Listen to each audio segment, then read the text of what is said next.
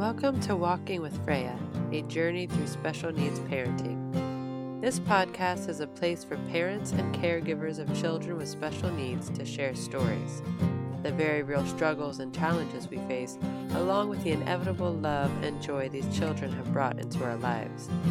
This is a place for unapologetic honesty, well intentioned laughter, and endless support a safe place for us to learn, share, discuss, and help each other navigate this often unexpected journey. Be kind, be supportive, and when you can, keep the humor. My name is Annie, and welcome to Walking with Freya.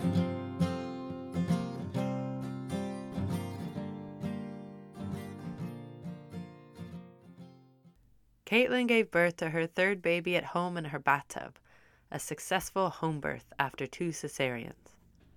Her daughter Tama was developing and gaining weight, as most babies do. Four months into her life, she developed what seemed at first to be a cold, then led to lethargy and to her not nursing. They took her into the ER where they ran numerous tests and eventually determined that her blood sugar level was 976. Caitlin and her new baby were then loaded onto a helicopter and flown over an hour away to UC Davis Medical Center in Sacramento. Thus began her journey into the world of neonatal diabetes. In this episode, Caitlin shares her story from the traumatic introduction to neonatal diabetes to the challenges, the frustrations, and the heartache of intellectual and developmental delays. We talk about siblings, unknown futures, and how she herself finds comfort in this situation. And at the end, Caitlin even dropped some important information for anyone out there who may have been diagnosed with diabetes before the age of six months. I would like to clarify a comment I make in this episode about the regional center kicking Freya out. I will always be grateful to the Regional Center for their support and education in those first three years of Freya's life.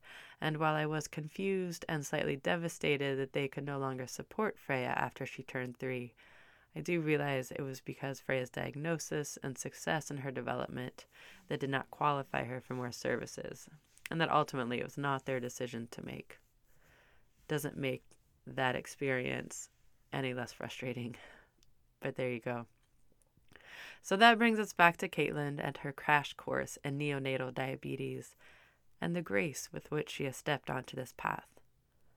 I hope that you find comfort, connection, and even some education in her story.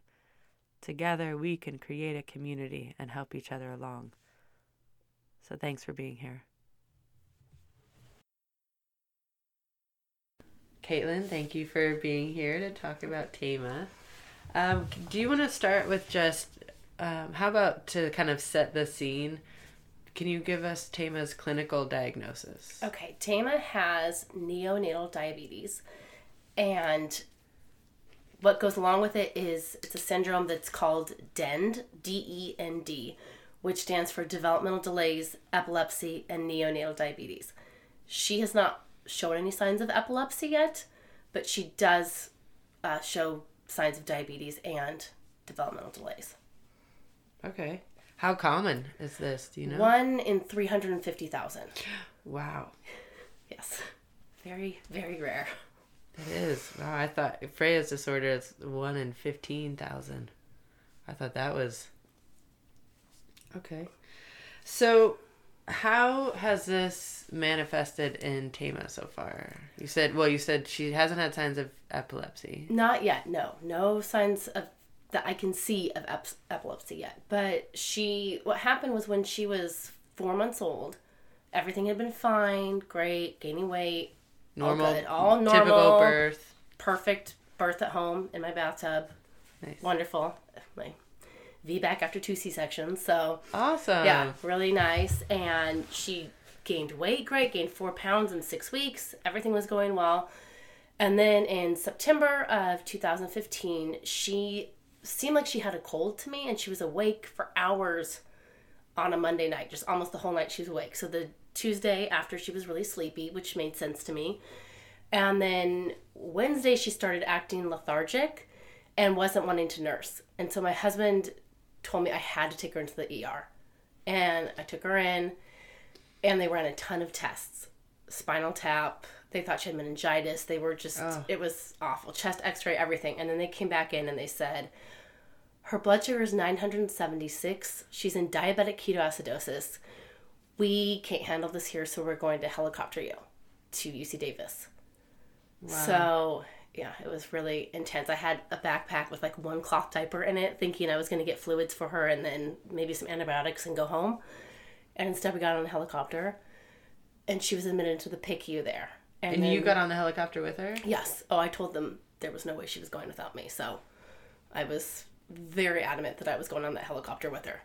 Wow. So yeah, so she spent uh, 18 days in the hospital, and um, it's so rare that even the pediatricians at UC Davis had never seen it. They thought she had some some other like infection that was causing her blood sugar to skyrocket. So uh, it wasn't until the pediatric endocrinologist there came in and he said, I think it's this type of diabetes they've just discovered within the last 10 years. There's 20 different mutations that can cause it, so we have to do genetic testing. So um, that was that whole journey. He consulted with this world expert that's in England and um, they rushed the genetic testing. And the day she turned five months old on September 30th, we found out it was this mutation in the KCNJ11 gene, this V59M variant that causes this kind of diabetes. So, it was, So it is a genetic yes, it's a genetic mutation in this potassium channel. Is it something that um like is passed down or is it like a random It's incident? a random incident. Yeah, just completely random. Yeah. That's how um Prader-Willi syndrome is Yeah. for most people. There's like three different types. It's so hard to understand all the genetics when I know. get going. I just I can't get it all. So how was that how was that helicopter ride?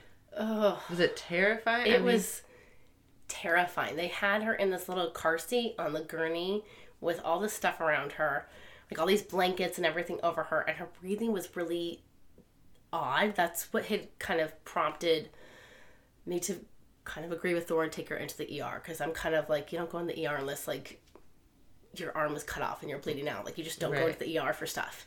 So, um, it was really intense and I was terrified because they told me before, oh, if anything starts happening, we'll have to resuscitate her and you have to stay out of the way and be prepared. So I'm going, okay. And I had no idea if she was okay or not. They didn't mm-hmm. tell me if she was going to make it. They just said, you know, diabetic ketoacidosis, we can't take care of this. So I'm thinking, oh my gosh, my baby's dying. And mm-hmm. I'm in this helicopter with her, just sitting there kind of silently terrified. Uh-huh. So it was really definitely not the helicopter experience you want to have, not the fun, like, oh, let's go over the glaciers or Right. something. It was the. Look at yeah, exactly. And I'm like, this is ruined helicopter rides for me. I'll never think of it as some fun adventure ever. So that was very How long did it take? stressful. It, I think like an hour. It didn't take that long. It just uh-huh. seemed, you know, like forever because I'm hearing her breathing still sound weird, and they had all these different, you know, fluids because they're trying to get her blood sugar down, but they couldn't bring it down too fast because that can cause swelling in the brain. Uh-huh. So they had to like give her sugar water. It was this whole drama of like chasing blood sugars that lasted for a long time. And Thor's on the ground with the other kids. Yeah, he was with the other kids because I just, you know, they were going to bed to go to school the next day, kind of thing, and and um, and my phone wasn't working normally, so I had to, I could only talk on speaker, so I kept just trying to send him like text messages, and I'm like, great, I have no charger, my phone's dying. I didn't know that UC Davis Medical Center was in Sacramento and not in Davis, so even when we got there, I wasn't sure where I was. like, oh, Wow. like I don't even know what city I'm in or anything. It was really a very odd and intense experience. And of course, I felt like this horrible mom who had ignored something, you know, for mm-hmm. too long, thinking should have taken her on Monday when she was awake during the night and fussing. You know, I should have realized it was not a cold or something. Right. Which is really ridiculous because why would Right. you think that right. Should it's anything other than a cold? yeah that she had a, something that's one in 350,000. Yeah. It was one of the women in the ambulance was really kind to me and she said, you know, she's like, this is totally normal. It's your third kid. Of course, you're thinking this is something like a cold. She's like, she's going to be okay. She was really encouraging, which was nice. I mean, she didn't know what Tama had either, but it was very nice just to hear someone be encouraging because I uh-huh. kind of got looks from the doctors like, oh, you know, why weren't you in here before? You know, and I'm kind of going, she wasn't acting like this before. She was normal, healthy, rolling over, doing all the normal stuff they do at that age. So, Yeah. yeah, it was Wow. Uh. big shock. So then you get to Sacramento, Mm-hmm. and then you're there for 18 days. You said. Yes. Yeah. And did you stay the whole time? Yes. I stayed the whole time. Yeah, first in the PICU, and then she was just transferred to the regular pediatric ward. So they had to wean her off insulin onto this pill glyburide that she takes now. So it, but it took a while to get her sugars all stabilized. She'd be really high, and then she'd be really low, and they were having to still give her some insulin. So it was just really all over the place for a while. Uh huh. So So you were just there in the hospital, just doctors coming in and out. Yes. and- Yeah. And it's a teaching hospital, so it was a lot like doctors, residents, interns. The nurses were amazing though, super supportive, really amazing. Most of them were moms themselves and they just they really helped. One of them spent all this time trying to help me investigate like what was going on with her blood sugar, why were we getting these weird readings and how could we get it stabilized because they wouldn't let me take her home until we had it more stable. So that was really helpful to kind of have that. We finally cracked the code and figured it out. So Yeah. it was a journey. Uh huh. So, yeah. So when it was time to come home, how? So she got the diagnosis at the hospital. Yes. And then you got got her balanced out, and Yes. then when it was time to come home, how was that? That was intense too because I had to go down to the pharmacy and get all this stuff, like all these different, you know, needles. I had to learn how to give her the insulin shots and everything, and I had to have that in case her blood sugar got too high and this ketone meter. Just so many supplies, you know, just bags and bags of supplies. And then the drive coming back up, it was just me and her. Thor and the girls had come down, you know, while she was at the hospital. My mom had come to help and all that, but they'd all gone back home by then. So it was just me and Tama. And driving up the 101, I had to like pull over to the side to check her blood sugar. And I was just going, this is so scary. You know, I was worried about her the whole time that something could go on and I wouldn't know Right. because I couldn't know what her blood sugar was minute to minute. And sometimes it would drop really low. And when it dropped low, it was really, really scary. Mm-hmm. So it was, it was definitely an intense journey, but it was so nice once we finally got home. I felt so much better having her, you know, in our environment rather than the hospital one because it got really old really quickly. Yeah. like, So what do you do now? Like, are there you have to test her blood sugar? Yeah, she has a continuous glucose monitor, so that really helps. Every five minutes, it updates. It goes right to my phone, and there's another little monitor Okay. that goes with it. Yes, that will alert me. And what's great is it lets me know if she, her blood sugar starts falling really fast. Because before I wouldn't know, and all of a sudden, especially when she was little, she'd be really shaky and kind of look pale, and it was really scary. And now being able to know in advance, I can mostly treat it fast enough that it doesn't drop too low. Or if it drops low, it doesn't stay low for very long. So that's been really helpful. I've had that for about a year now. Okay. So yeah. Can you describe it? Is it like something that's So it's like, it's got this little wire that goes underneath the skin okay. and then it's has this transmitter that Bluetooths to like a phone or the monitor that comes with it and then it reads out the blood sugar and then every week or so you have to put a new one in. and you do that, Mm-hmm. Yes. and that's you have to do it with a needle. Yeah, it's like with a little needle. It's all kind of attached. So How do you ba- like? Can you bathe around it? Like, yes, it- they can swim and bathe with it on. Okay. So sometimes it makes it come loose because it's got an adhesive. So if she takes a really long bath, a lot of times it'll come loose after that. But it is safe to be submerged in the water, which is really nice. yeah. 'Cause otherwise, How do you guys handle? um How does she handle it when you have to change it? Does she do? She right? doesn't like it. She doesn't like but it. But it's really fast. Like she's only sad for a minute, and then as soon as she can get down and go run off again, she's fine. It's mostly Okay. being restrained that she hates. Uh huh. Is that the only shot? That Yes, she hasn't had insulin in two and a half years now. Okay. So she's just been maintaining a really good um, blood glucose level with the glyburide, okay. which has been great. So that's that's the easy part. The developmental delays are the hard part. Well, right. Okay, so that was one of my questions of like, what is more challenging, the, Yeah. the medical or the?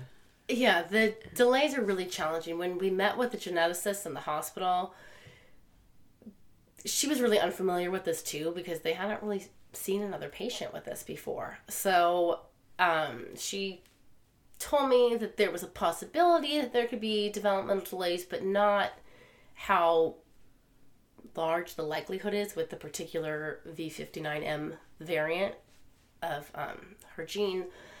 So I was thinking that okay, we just deal with the blood sugar stuff, which is can be really scary in and of itself when she goes low. I mean, she falls over sometimes because it drops so low so quickly. Wow. So that can be intense enough. But I thought, okay, I can figure this out and do this. But the delays, they didn't show up right away. Like she set up at six months. You know, it was, wasn't until she wasn't crawling. Like she didn't crawl until she was one. She didn't walk until she was almost two. And then now she's still here. She is three now, and she's not talking and there's very limited understanding. So it's that that's getting tricky because I see her frustration level uh-huh. go up, and I don't know what she wants sometimes. And feeling helpless like that, you know, as a mom is Uh huh. so it's heartbreaking. I just look at her thinking, I want to fix this for you, but I don't know what is making you so angry. I don't know what it is that you're not getting. So it's the language one has been really tough. Right. On because she is not able to articulate her needs, but also maybe she's not understanding. Right. Yes, it's kind of a mix of both. Like her receptive language and expressive are both extremely delayed. She's good at letting me know if she like wants to eat. Like she'll just go over and start pulling food out when she needs to eat. But with other stuff, you know, she can just be frustrated by something, and I see her frustration, but I don't even know what it's about sometimes. Right. So it's Have you tried sign language? She does know a few signs. Yes, she uh-huh. does seem to get that a little bit better. So I'm going to continue to try to teach her more signs to help her be able to express herself that way for now. So So, uh, well, so how are the resources? it's been pretty good for her so far. She's a client with the regional center, and then now since she turned three, she's getting services through the McKinleyville School District too. So it's just we just went through the transition recently because she just turned three on April 30th. So it was before she had like OT, and it's just new people now. You know, she doesn't have OT right now. I don't know if she will or not. Um, and then there's some ABA therapy she's supposed to get, but I'm waiting to hear from them still. So it's just kind of that transition time where she's getting some services, but not as much as she was before. Uh huh. So Yeah, I remember that transition with Freya because they actually kind of kicked her out of the regional center, which I'm still bitter about. yeah, that's awful. Any anybody on the autism spectrum right. can be a client, but yes. not Right. someone like not Freya. I think ah. that's really hard because I feel like because when Tama did all her evaluations, she came out as not autistic either, and I feel like when they're not autistic, they're kind of like, well, we're not sure what to do with your child because Right. you don't fit in this in this label that we can put all these kids into who may be really high functioning in a lot of areas, like way higher function than Tama Yeah. but it's really interesting. I've been talking to another mom about trying to get kind of a support group going for all of us who have kids who sort of don't fit in like the Down syndrome or autism stuff where there is kind of support because I feel Uh-huh. like there's Because they know more about it. yeah they know or more about it. It's more like recognized because I have that a lot where I see people look at me and Tama looks like this normal, you know, preschool age child. And then she's doing these things that are not normal for that age. And I get these looks like, what's wrong with your kid? You know, because she doesn't, you don't see anything in her face that makes you think, oh, there's something going on and she's not understanding. So that's an interesting one to deal with. Uh huh. And I know you probably deal with that too. People look like, oh, your daughter's so cute. She looks Yeah. so healthy and wonderful. And you're like, yeah, but Yeah, which is great. stuff. I Right. mean, it's great, but then it is it does kind of undermine certain things right. at times. Like I remember uh, a, another parent saying that I was a referring to me as a helicopter parent with Freya, and I was just like, "Do you understand?" Like, and we were just down at UCSF, and now the new thing they do um, for insurance, she has to get her bone scan, like Oh, her right. bone age. And this last time, so she's six and a half, so her bone age was four years and three months. So I'm like, you can't, like, you can't see that, Right. Right. But you know, that's there. That's a reality, and you know, so yeah, I'm a little bit more careful yeah, definitely. with her, and that's so hard to explain because people just don't. It is, and they just yes, people are like, oh, you're just following your daughter around everywhere. I'm like, because I can't. She doesn't understand everything. I can't trust her to make appropriate choices yet. I Yeah. can't. My other kids at three, sure, they could run all over the playground by themselves. Tama Yeah, can't. She doesn't.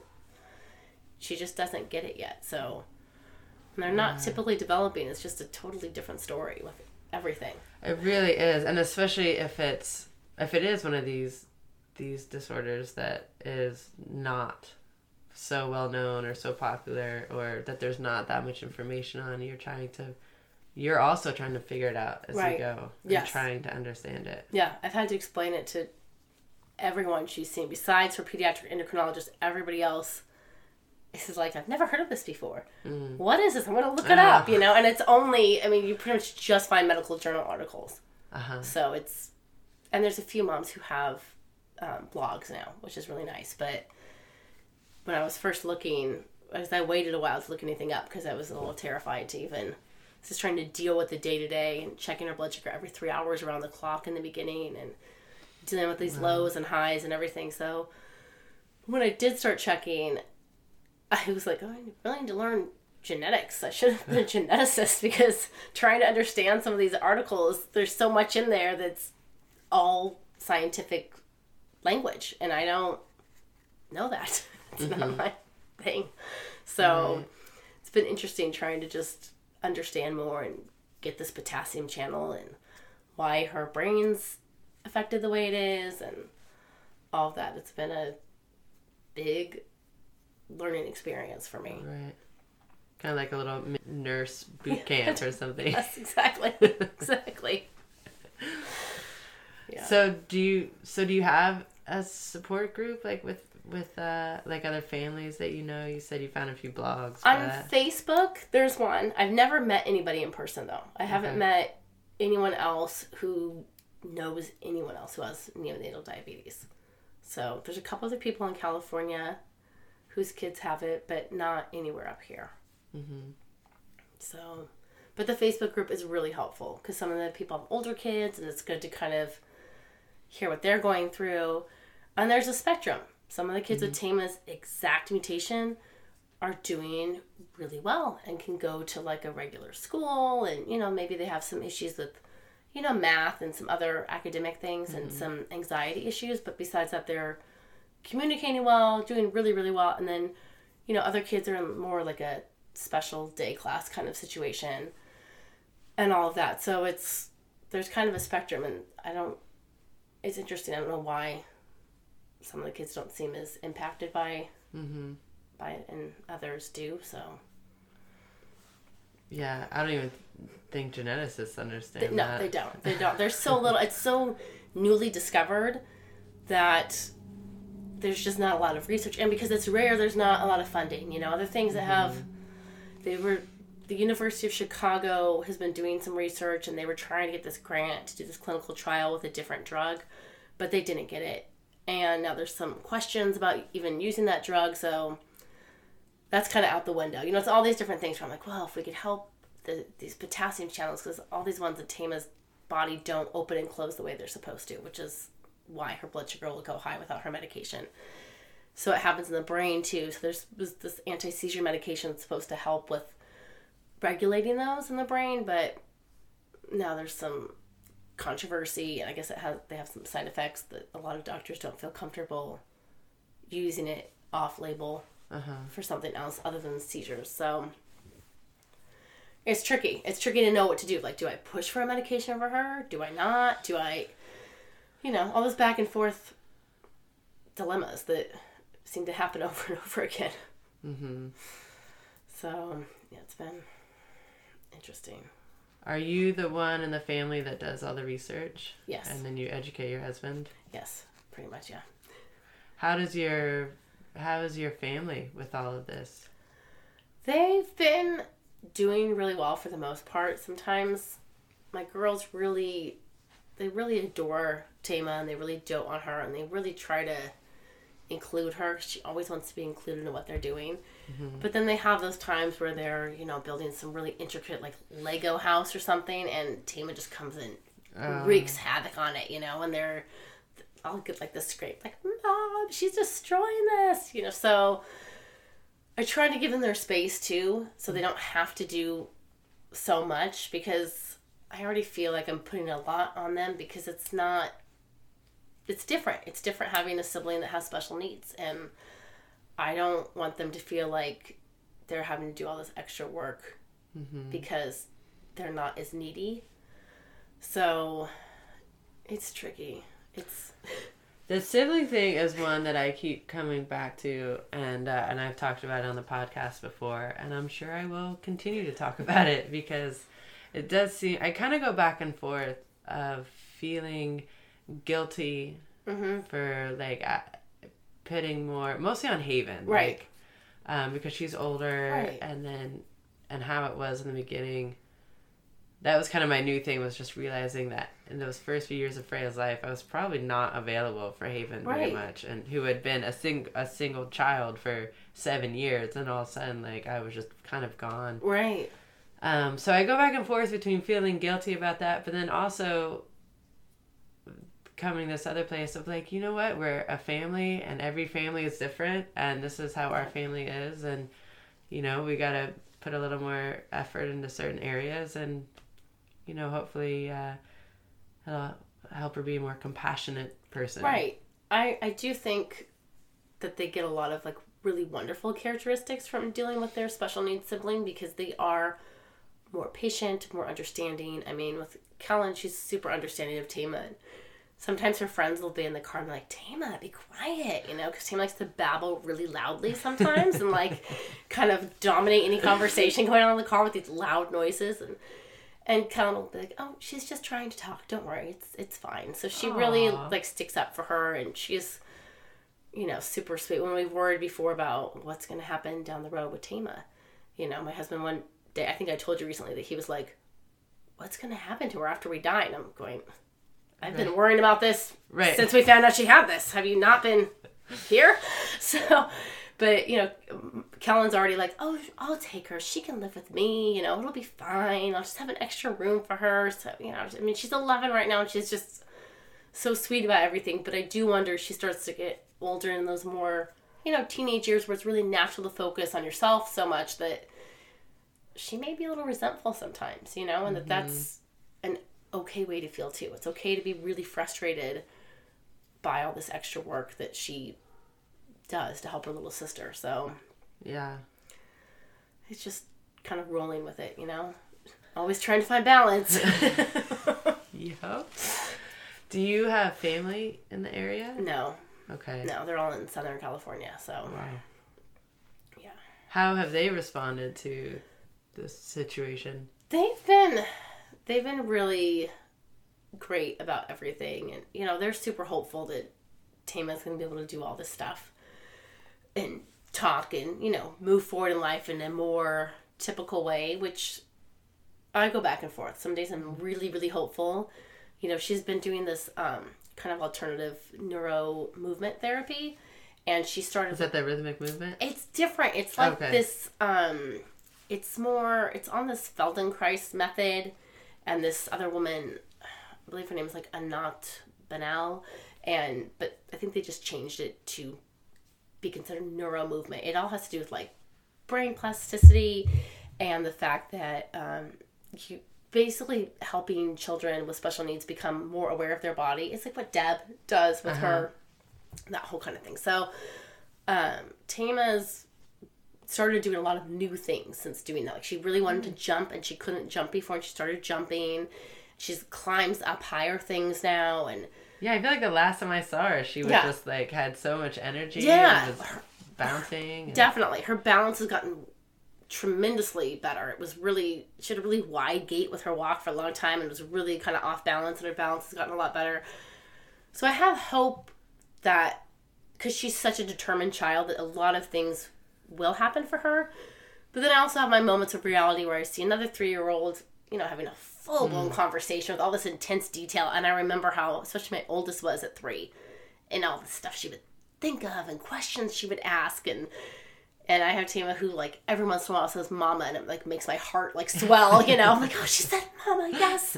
I don't even know if it's intentional, but she said it. So it's just that kind of back and forth of being hopeful and then feeling really sad sometimes too that she's that life's harder for her in a lot of ways you know? Mm-hmm. She's mostly so happy but then when she isn't and she gets intensely sad and sometimes she tries to hurt me because she's sad like she'll bite and you know bash her head against me as hard as she oh, can and all that and i'm going mm-hmm. okay i'm gonna have to you know figure out some ways to help some coping strategies that are that i don't have yet. I don't know how to teach her not to do certain things you know? So it's just a it's definitely it's like a windy path i feel like you know? And sometimes i'm in the part that's really like nice and sometimes it's really uphill and strenuous so. But we're on it. We're doing it. We're moving forward. Yeah. Yeah, and you're seeing progress. And yes. Yes. I was going back through, because I have a blog too, and I was going back through um, some of the blog posts that I've written, because I'm putting together this writing journal with some of my, um, with some like Oh, writings and, and writing prompts and kind of a companion to this. But one of the uh, posts I was reading about was just having this moment of watching Freya, you know, like take these strings out of a basket and fold them each neatly and put them in a pile. This was a few years ago. And I just had this like which it sounds silly, but I just had this realization that like for so long I had been thinking, well, we just need to catch her up. Like let's Right. just catch her up Right. to her peers and then they can all be typically developing together. right And I had this realization of like she is not typically developing in some ways. And I mean she's, you know, for now she's mainstreamed in Yes, I mean, yeah. which is kindergarten at a Waldorf Right. school. Like it's not hard to do. we'll see how it goes in first grade, but but it was it was a actually a very relieving enlightenment. Yes yeah. Of just like okay i don't have to to struggle to get her to catch up. I have to meet her where she is and help her along and, and push her. Right sure right. but also accept that yes. this is what it is. I think acceptance is a really big part of it too, because sometimes I, you know, family members that are so well meaning, but I know sometimes I'm like, well, maybe she'll be able to do this and that. And I'm like, maybe, maybe Tama will be able to do these things. But right now, I've got to deal with the present and where she's at right now. And right now, she isn't able to do, you know, a lot of things. Mm-hmm. And that's okay too. It's okay that she can't do these things. She's progressing in her own way very slowly in some areas, but she's still moving forward. And I have to look at it like that. So I consider her more like mentally like a one year old in a three year old's body. So I don't I, tr- I don't have three year old expectations for her uh-huh. behavior. You know, I mean, she does love to be funny, so she tries to purposely do all these silly things. and she does have some autonomy that she's trying to do now where she doesn't want to like hold my hand when she walks around places and so a few things yes kind of three year old but in a lot of ways still like a one year old so it helps me to look at her that way because then i don't have as much grief for what she isn't doing mm-hmm. because i'm like well we're just not there yet. Her brain isn't there yet. And that's okay. Mm-hmm. So. Is it hard to be around other three-year-olds or do you feel pretty Sometimes. There's sometimes where I'm fine with it, and I think it's really mm-hmm. sweet because they'll try to interact with Tama and they'll like grab her hand on the playground and she'll follow them around, and it's really sweet. But then there's other times I'm like, oh look, they're all singing a song together, and Tama would love to do this. She loves music. If she could sing the words, she would be so excited to do that, you know. So there are times where I'm a little heartbroken and you know it's hard not to compare even when you know you shouldn't and you Mm-hmm. know it's not helpful at all it's just such an easy trap to fall into and you know and then sometimes even other well-meaning parents will like post in the facebook group oh my child has neonatal diabetes but i'm so happy they don't have the delays i'm like Ah, oh, good for you okay, that's a no-no. if you are that person in the group doing that, no, come on. like, okay, yes, I get it. I understand why you are, you know, happy your child doesn't have delays. It's not like you'd want to have your child have delays, but when the rest of us are kind of dealing with the delays, it's like, Yeah, oh, keep that one to yourself. Yeah, exactly. exactly. I know that's something that's come up before. I think even Jesse and I talked about it. Just those those unintentional comments Yeah. that you're Oh, like, yeah. what? Why would you say that? A big one in the Prader-Willi community because it's the the big thing is the food, Right. and I've heard it so many times, and I'm sure I've probably said it. I don't know, but uh, when you explain to people about this this obsessive eating, so many Right. people are like, "Oh, I think I have that." It's like, oh You're no, you no, don't. No, you don't. You don't. You like donuts. Right. Exactly. It's fine. Like, Maybe you just like food. It's different than yeah, never feeling full. right.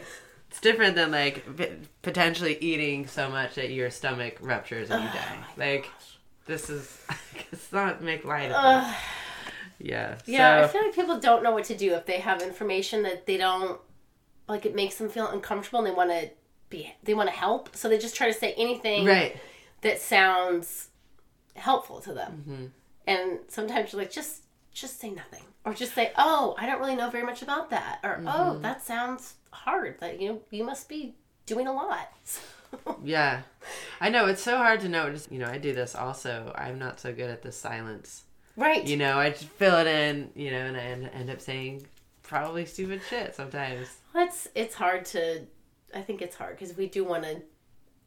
I think say something encouraging, Mm-hmm. and I think it's hard to not when you don't know what to say. It's hard to come up with something that sounds encouraging. So it's kind of like, oh, my child does that too. That's normal, you know. And you're kind of like, well, maybe it is for your child, but for mine, it kind of goes along with all these other things that are a little unique or unusual. Yeah. Also, because then you do come from this perspective of knowing that there's nothing to say. Yes, That's exactly. Like, there's nothing that I could say that's gonna make you feel better about Right. Tama's diagnosis. Right, Because it is what it is. right. And you don't Yes. know how it's gonna manifest if she's older. Right. I know, and a lot of people, because there is one or a few different mutations that have this transient, and so the diabetes goes away for a while. So people keep asking me, can it go away? And I'm like, uh, hers is permanent, so nope, it's going to stay, and Mhm. we're just going to deal with it, you know, is the best way we can. So, Yeah.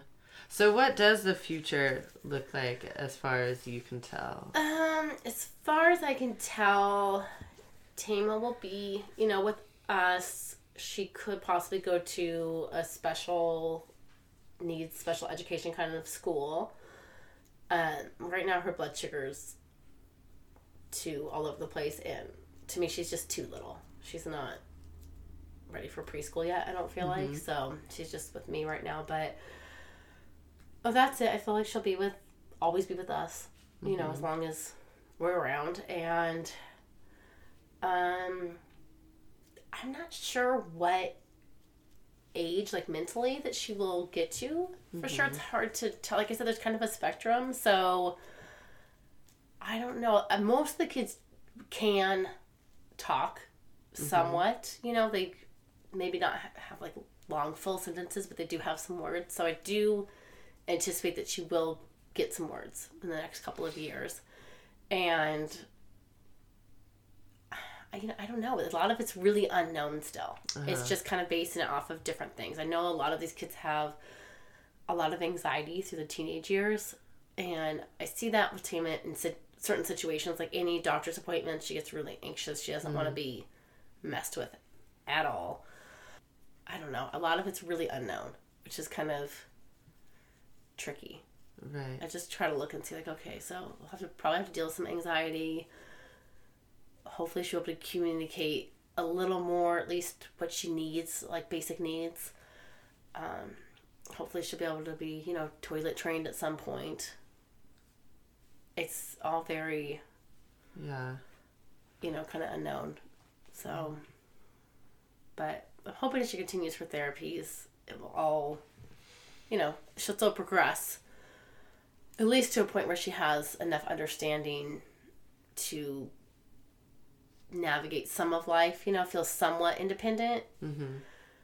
But I don't see her having a huge level of independence as of where she is right now, at least, you know, just kind of Uh-huh. gauging that with the future. So, Right. Well, and then her her medical maintenance, right? Right. That's kind of right, lot. yeah, she would have to have a lot of understanding, I feel like, to to monitor that and to. I mean, she does seem pretty aware, at least of when her blood sugar is dropping, because she will get very desperate for food. So Mm-hmm.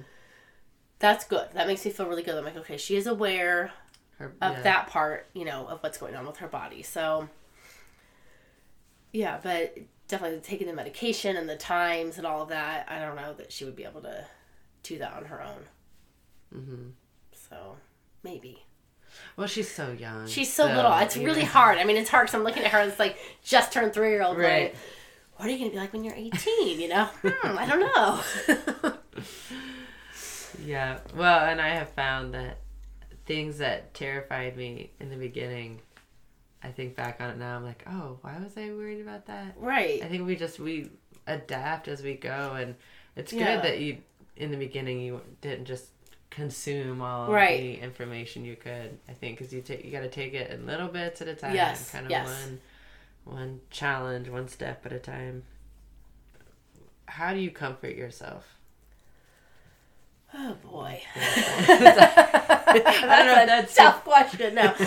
Well, I mean, or um, do you? I mean, is there? Uh, I do. I do try to. I honestly feel like Tama having such a happy disposition is really comforting because that's what I'll tell myself on days where if she gets frustrated a lot, I'm like, okay, at least the majority of the time she's really happy. She's really curious. She loves to be outside. You know, I keep saying that with my kind of homeschooling of her as we go on. I'm like, we'll just have nature school. She loves to go like play in tide pools and walk in the forest and Nice. she loves all of that. So that makes me feel good, you know, because there's those moments where she has some huge meltdown, you know, public somewhere, and I kind of get like, oh my gosh, how am I going to deal with this as she gets bigger? Am I going to, you know? Mm-hmm. So a lot of the discouragement will come in, but then I'm like, okay, I'm dealing with this right now. I will get more tools as they need to come, you know, I need them. And I kind of comfort myself with that. And then I just I try to get outside a lot because that's really comforting for me. It makes me feel better just being outside in the forest, especially around here at the beaches. I'm like, mm-hmm. okay, there's these, you know huge oceans and huge trees, and my problem is kind of small in comparison. It's just you know there's all this beauty and vastness around us, so I can deal with this. You know, I can I can move forward. I can be okay. so that and then talking to other you know parents it's the facebook group's been really comforting just to see other people kind of going through similar things and um and a lot of people in our community are really kind you know they always people at the school with the girls are always like trying to step in and you know help watch tama for a minute so i can fill out some paperwork or something you know, it's just really that's really really helpful and my husband's super helpful too. He understands the science stuff way better. So when I, I can ask him all these scientific questions and he can kind of explain it to me so I can get some sort of image in my mind of what this all looks like. And um and he's always like appreciated all the stuff I do for Tama. So that's helpful too. Just just having somebody else acknowledge that you're doing a lot and then it can be really hard, I feel like is really helpful Yeah.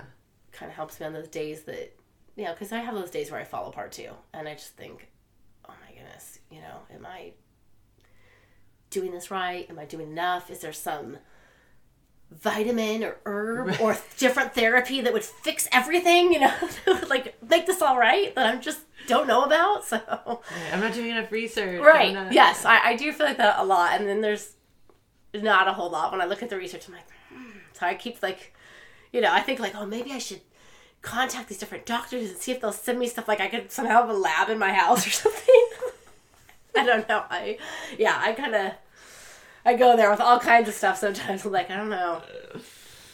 You know, you want to make it better, so it's hard to realize it's a lot to say. Okay, I can't. I have a child who has an intellectual disability, along with medical issues, and this is what's going on. This is our reality right now. So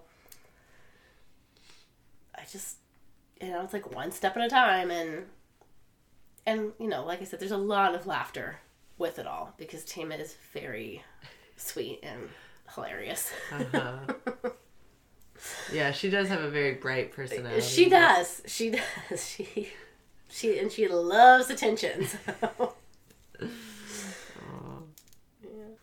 You know, if you could go back to that time, you know, the helicopter ride, the time in in Sacramento, um, knowing what you know now, is there anything that you would say to yourself to kind of comfort? Oh, yes, definitely. I would definitely tell myself it was going to be, it was going to be okay because there was so many times where I was just terrified, especially the first couple days in the hospital when they were trying to get her blood sugar down and I couldn't nurse her because they couldn't have anything else in her body and and she had so many wires attached to her. It was just so scary, and I didn't know if she was going to make it. I still didn't know. I mean, when she was first there, because because her blood sugar was so high, she was almost in like a diabetic coma, so she's really out of it. Her eyes were closed. She wasn't paying attention to anything. wasn't responding. And then that like it's like Wednesday night went into the emergency room, got to Sacramento. So Thursday morning, she opened her eyes and looked at me, and all the nurses like sighed this big sigh of relief, like oh, she looked at mom. It's going to be okay. And I was like, all right, but I wish if I could go back, I would tell myself, it's going to be okay. You don't have to stress out so much in the middle of the night, which is a low blood sugar. Because every time I'm like, she's going to die. This is going to be it. This is going to be the low blood sugar that, you know, sends her so low that she has a seizure and then dies. And it wasn't. It was okay. I got, you know, enough sugar, water into her, or whatever thing I had to give her at the time so it would be more that it's going to be okay to tell myself to take some deep breaths and take a minute. Uh, and that, you know, everything was going to turn out okay because it was very intense. I feel like I sort of walked around in this almost kind of unaware mode for a few months after we came back from the hospital because it was, you know, not very much sleep. At night, it was, and her blood sugar still plummeting really low and it just took a while to kind of feel comfortable with this totally new routine. And um, yeah, if I could go back, I would tell myself it was going to be okay and that I could lay off a little bit on the stress. I guess I'd say this to encourage other parents if they have a child that was diagnosed with diabetes under six months to get genetic testing done because this is way more likely they have neonatal diabetes if they're diagnosed under six months of age. Oh wow! Okay. So yeah, yeah. Is that like a new thing they're yeah, that's out? new. They just figured out in the last. I think it was like around two thousand five. Yeah. Okay. So it's still not common knowledge among like a lot of pediatricians.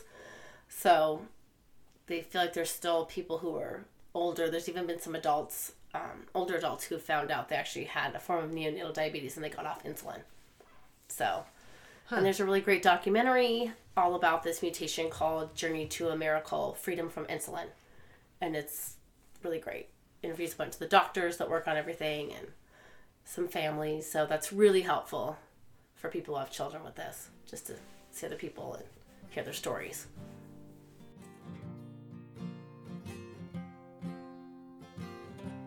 I want to ask a favor.